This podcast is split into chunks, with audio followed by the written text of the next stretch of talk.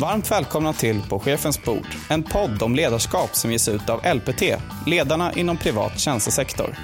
Sedan coronavirusets utbrott har nio av tio chefer påverkats av pandemin och tvingats lägga ner mer tid och energi på krishantering. Men hur förberedda har ledare i Sverige egentligen varit och hur ska man agera i kristider som denna? Det ska LPTs ordförande Lorry Mortensen Mates diskutera med krisexperten Raymond Holmström.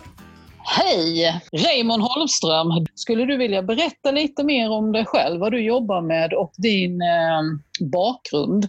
Ja, visst kan jag göra det. Det är ju, det är ju räddningstjänst som jag har som den stora tårtbiten i 20 år i olika roller. Och sen har jag varit på Länsstyrelsen i Stockholm ett antal år också med de här frågorna. Och nu idag jobbar jag på en privat firma där jag jobbar också med krishantering, säkerhetsskydd, arbetsmiljö och säkerhet. Då. Och du har också lång erfarenhet av att arbeta med eh, arbetsrättsliga frågor. Ja, det stämmer bra det. Det är en intressant kombination att gå ifrån eh, att jobba som brandman till att eh, också arbetar med de arbetsrättsliga frågorna. Det finns ju ändå en röd tråd i din historia, tänker jag. Och du har ju erfarenhet av kriser, naturligtvis både i ditt yrke som brandman och eh, också som krisexpert. Och du var en av dem som eh, fick vara med om den stora branden i Ljusdal. Ja, det var ju en intressant upplevelse och Eh, Eh, vi har ju i Sverige inte allt för stor erfarenhet av sådana här jättestora eh, bränder. Eh, så dimensioneringen av räddningstjänsten är ju mer anpassad för, vad ska vi säga, den klassiska lägenhetsbranden, trafikolyckan och så vidare. Sen har man ju då samarbetsavtal och man har bildat kommunalförbund. Det är ju mer räddningstjänster idag som är organiserade kommunalförbund än att de är i en primärkommun. Och det har ju varit ett sätt att kunna ta hjälp av varandra när det blir någonting som man inte klarar av i egen regi. Då. Ja, vi hade ju också den här branden Västmanland 2014 och så eh, sommaren 2018. Då. Och det här är ju då så pass stora bränder så att man inte ens klarade av det med de här samarbetsavtalen man har mellan förbund och eh, kommunala räddningstjänster och så vidare. Och då när en olycka eller en händelse växer eh, så kliver nästa del in i det hela. Och det svenska krisberedskapssystemet är ju uppbyggt på ett antal principer, ansvarsprincipen, närhetsprincipen och så vidare. Och det innebär ju att det är kommunerna själva som ska hantera en händelse först och främst. Och när händelsen växer och blir av en viss omfattning, då kanske de knackar på dörren då i något samverkansforum i ett län och då är det Länsstyrelsen som får kliva in och börja samordna resurserna i länet för att stötta den kommunen som har begärt hjälp. Då. Och sen eh, tredje steget längst upp, ja det är ju på regeringsnivå där vi har ett geografiskt områdesansvar också. Det finns ju på tre nivåer det här geografiska områdesansvaret. Och så har vi ett antal nationella myndigheter som typ MSB, Myndigheten för samhällsskydd och beredskap, som har ett ansvar. Men själva beslutsfattandet ligger ju hos de här kommunerna då, hur man ska hantera händelsen. Och det som hände då i, uppe i Ljusdal, det var ju faktiskt att eh, Länsstyrelsen till slut tog över räddningstjänsten. Och den möjligheten finns då enligt lagen om skydd mot olyckor, men det är inte ofta det har hänt i Sverige. Eh, gången innan var just i Västmanland 2014 och då kliver eh, Länsstyrelsen in och i samband med det eh, när Gävleborgs eh, länsstyrelse tog över så började de också eh, skicka ut förfrågningar till alla andra länsstyrelser. Hej, kan ni avvara folk och så vidare. Och det var på den svängen som jag landade där uppe i den staben eh, som hade etablerat sig då för att hantera skogsbranden. Och någonting som är intressant här, för nu sitter ju säkert våra lyssnare och undrar varför pratar ni om skogsbränder när ni är den privata tjänstesektorn? Och Eh, det, då vill jag göra en parallell här då till covid-19 som är en riktig kris eh, som berör alla. Men branden i Ljusdal var ju också en riktig kris som visade att vi var i Sverige inte riktigt förberedda på att hantera den. Och då menar jag i hela, i hela kedjan, allting som ska fungera för att vi inte har varit inom eh, närtid efter krigstiden i så många stora olyckor, tänker jag, eller farsoter eller epidemier då, som vi har nu till exempel med covid-19. Tycker du att Sveriges chefer och befolkning har varit redo för covid-19? Vi har ett lågt krismedvetande. Fastän vi har haft ett antal händelser, eh, både höga och låga, så har vi, riktigt, har vi svårt att eh, ta till oss när någonting händer. Det finns eh, eh scenarion kring pandemi. Eh, det finns ett regelverk. Det finns det vi har hört nu i närtid att regionerna skulle ha haft eh, beredskapslager för pandemi. Det här var ju något som vi inom länsstyrelsevärlden också jobbade med att vi hade en egen pandemiberedskap, en struktur, en organisation och ett mindre förråd. Eh, men det är precis ändå som att det är något som är svårt att ta in i vårt avlånga land och det kanske beror på att vi inte eh, har haft, eh, varit med i krig under 200 år och så vidare. Så vi är lite trögstartade. Det tar lång tid för oss att komma igång. Sen när vi väl kommer igång, då kan det gå fort och då kan det hända grejer och då kan det tas beslut och så vidare. Men vi har en förvaltningsstruktur i Sverige som är väldigt trögrörlig och den är inte optimal när vi får en kris. Men jag tänker här, det, vi har gjort en undersökning, LPT, då, ledarna privat tjänstesektor, bland våra chefer hur man har påverkats. Och nio av tio chefer säger ju att de har påverkats av corona och att man har fått en ökad oro. Det här är ett läge man inte är van vid att hantera som chef. Samtidigt blir det ju en ökad arbetsbelastning på chefen för det är rätt många beslut som ska tas. Då är det ju lätt att tänka bara kris, men det finns ju ändå vissa delar som man kan hålla sig efter en typ checklista kanske för att bli lite mer lugn som chef. Vad säger du? Man lever ju redan som chef i en vardag med en struktur, med ett beslutsfattande. Eh, och man ska försöka hålla kvar vid den strukturen så mycket som möjligt. Det finns ju organisationer som när de får en sån här händelse går upp i en speciell organisation för att kunna hantera det. Men det är ju få förunnat. Eh, till, till exempel polisen har det. De går upp i något som heter särskild händelse och så resurssätter de det. Men det kan ju inte ett vanligt företag göra. Eh, så jag brukar säga det att i er vardag, utveckla den så att ni också kan hantera något som är lite annorlunda mot vad ni har i er vardag. Eh, strukturera den, se till att öva, utbilda i den här vardagen. Det behöver inte vara något märkvärdigt utan det kan vara att man något möte så försöker man hålla den här strukturen som man tänker sig att man gör vid en händelse, vid en kris. Eh, man kan också utifrån föreskriften Eh, om första hjälpen och krisstöd som talar om att alla verksamheter ska ha någon form av första hjälpen och krisplanering.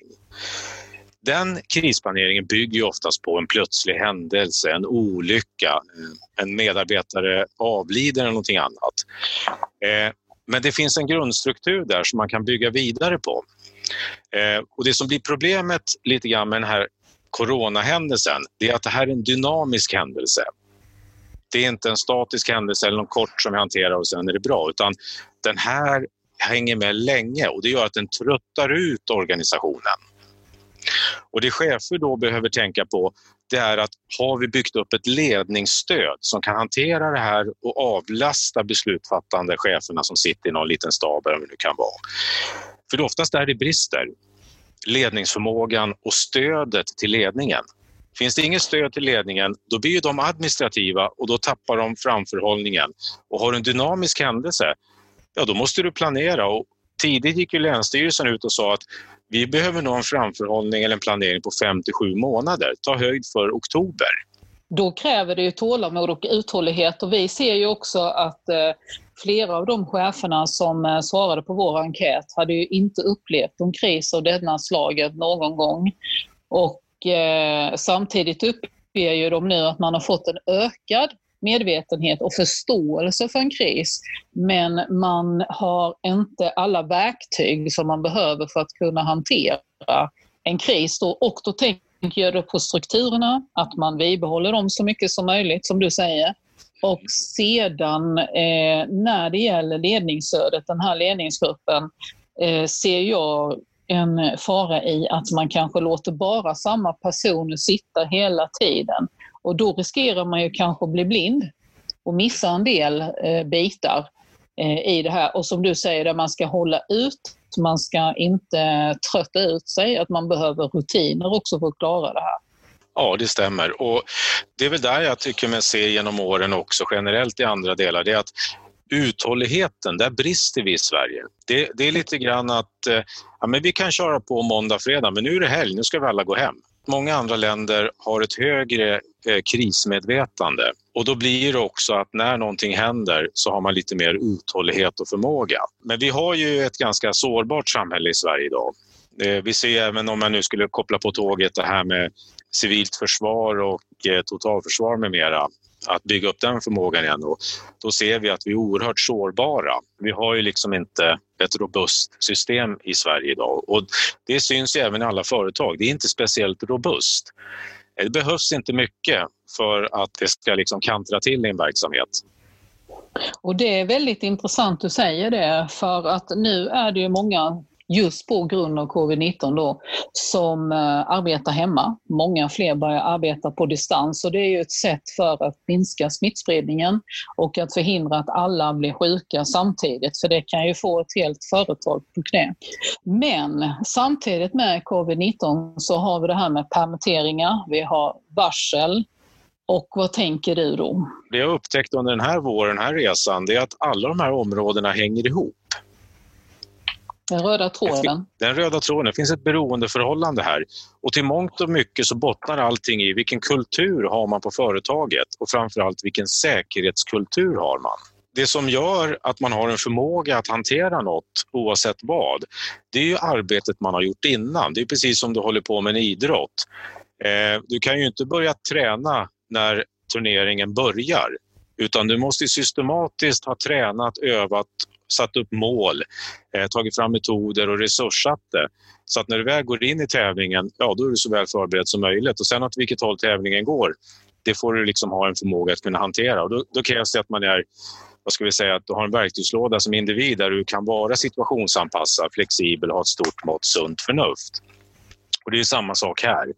Så det många företag och chefer skulle behöva sätta igång med det är kontinuitetsplanering. Att man planerar för oförutsedda händelser och hur ska vi kunna hantera dem? Hur liksom, eh, kommer vi igång sen när den här händelsen är över och så vidare? Eh, och där har du de här risk och sårbarhetsanalyserna. Eh, riskhantering är ett klassiskt begrepp idag.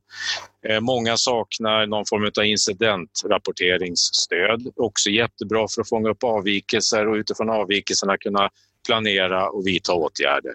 Gör jobbet innan det är ju i och med att vi inte har varit i en sån här situation eller upplevt att vi inte har varit i en sån här situation så är det ju också någonting som händer med personalen som du som chef ska hantera. Och det kanske även är så att chefer mår dåligt i den här situationen och inte eh, förmår just i alla stunder hantera sitt ledarskap och chefskap. Vad tänker du om det? Ja, men så är det. Det är ju människor det också och i en sån här händelse så förutom det de ska göra eh, i övrigt så får de också ett extra tryck när det blir en sån här händelse. Och vill det sig illa så kan det också vara så att medarbetarna håller chefen som ansvarig. Det är inte helt ovanligt. Men det är samma sak här, då kan man koppla in de här områdena och återigen arbetsmiljö framför allt. Hur många företag har ett systematiskt arbetsmiljöarbete Eh, som funkar på riktigt och inte bara sitter i en perm. Har du ett väl fungerande systematiskt arbetsmiljöarbete då fångar du upp väldigt mycket av de här sakerna i vardagen och kan hantera dem. Du kan lägga in eh, ett årshjul för arbetsmiljöfrågor och se till att det harmoniserar med årshjulet till exempel för ekonomi och andra områden. Att det är en stående punkt på ledningsgruppens dagordning och så vidare. Inom ramen för systematiskt arbetsmiljöarbete, där kan du då lägga in hur ser det ut med våra kontinuitetsplaner? Hur ser det ut med våra riskanalyser och riskbedömningar? Behöver vi göra någonting? Behöver vi se över något? Och återigen, keep it simple. Det behöver inte vara så komplicerat utan rullar man in det i vardagen, gör lite då och då, då blir det väldigt väl fungerande. Och då tror jag också att många chefer, när det väl dyker upp, eh, kommer ha mer marginal. De cheferna som är mitt uppe i det här och har problem, ja, de måste ju självklart söka stöd. Och då gäller det ju också att, eh, att man har den möjligheten att få stöd. Men jag tänker, vad gör man med personal som mår dåligt? Hur hanterar man det i sånt här läge? Det är nu kanske man behöver personalen som mest, men eh, mm. och man behöver, ja. Eh, man behöver kanske vidta vissa åtgärder, till exempel man behöver sätta sig med schema, man behöver sätta sig med förhandlingar. Det kanske är någonting man behöver göra. Man behöver kanske göra en säkerhetsuppgradering. Man behöver analysera hur sårbara är vi i detta läget nu? Vilka åtgärder behöver vi vidta? Det är många delar. Det är lätt då att man glömmer personalen i farten eller som du säger att personalen lägger allting över på eh, chefen. Hur får vi både chef och medarbetare trygga i de här situationerna? Ja, det där är ju en viktig bit i all krishantering när du jobbar i stab med mera.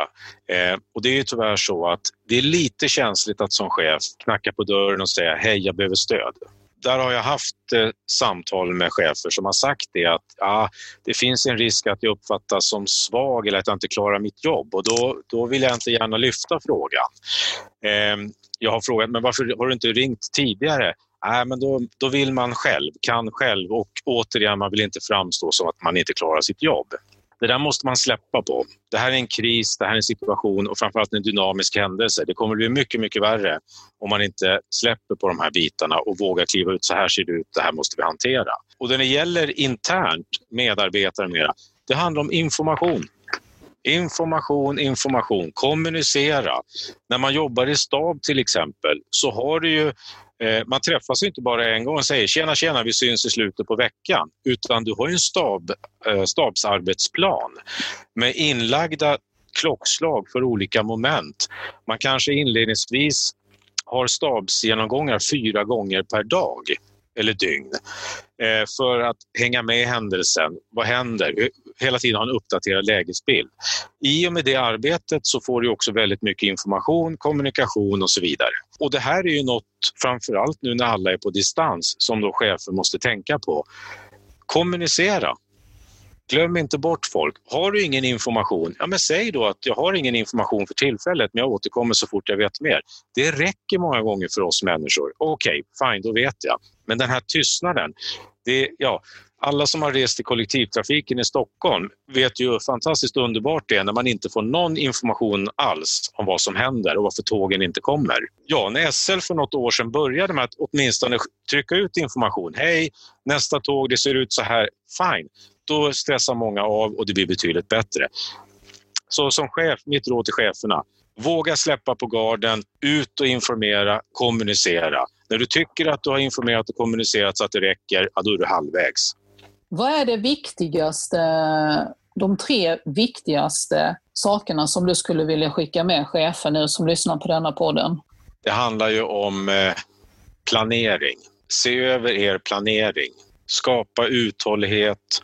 Och när jag, det här med att se över planeringen, det handlar om att planera långsiktigt. Eh, det är alldeles för mycket sådana här eh, optimistplanering och det har vi också sett från myndighetsnivå. Att man tog inte höjd för att det här kommer att pågå så länge som det har gjort nu hittills utan ja, men det, vi planerar ungefär så här många veckor så är det bra sen. Utan ta höjd, det är bättre att planera för länge än för kort. Skapa uthållighet i organisationen. Ni behöver ha folk på avbytarbänken. Eh, en plan för avlösning. Det, det är jätteviktigt. Eh, gör löpande risk och sårbarhetsanalyser. Eh, både utifrån var ni är här och nu och framåt. Vad gör vi när det här är över? Så det är egentligen de tre stora bitarna i det här eh, som jag kan säga här och nu. Känner ni er otrygga? Sök hjälp. Alltså ta kontakt med någon som kan få er att komma igång med kontinuitetsplanering, risk och sårbarhetsanalyser. Eh, och sen när ni är varma i kläderna så kör ni själva. Så inför nästa händelse, sitt inte och vänta på att den dyker upp utan lär av den här händelsen. Eh, ta fram och planera och skapa en organisation som klarar av en kris. Både liten, mellan och stor. Vilka är de vanligaste frågorna du brukar få när man kommer till dig för att få hjälp med kontinuitetsplanering och risk och sårbarhetsanalyser? En väldigt vanlig fråga det, det, är lite grann att man eh, kan, kan du fixa en perm så att vi har ryggen fri ungefär. Eh, vi behöver skapa något som ser hyfsat ut och då brukar jag säga att nej, men så lätt är det inte. Det är en lång resa.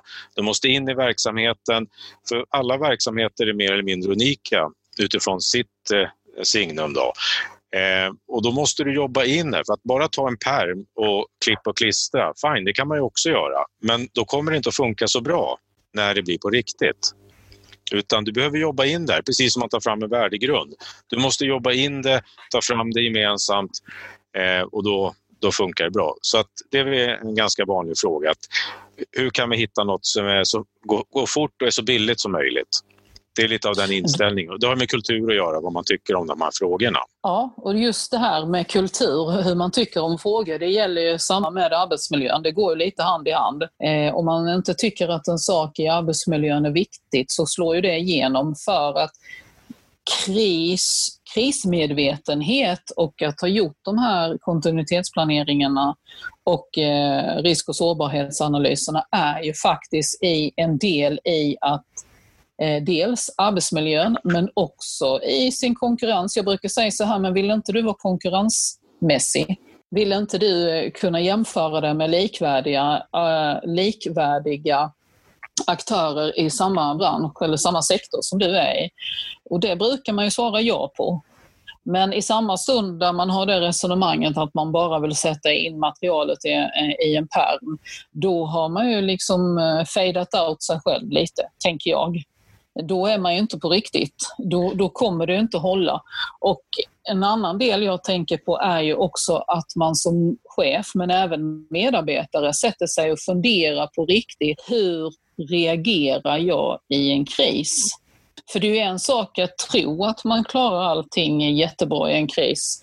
Eh, man kan ju bli helt inkonsekvent när man är ställt för, eh, ställs för sådana här händelser och bete sig helt irrationellt. Och det gäller ju även i covid-19 och man börjar fundera både som chef och medarbetare, hur går det nu med mina anhöriga? Kommer de att bli sjuka? Eh, kommer jag bli sjuk? Helt plötsligt står du inför ett faktum där du inte kan påverka, tror du.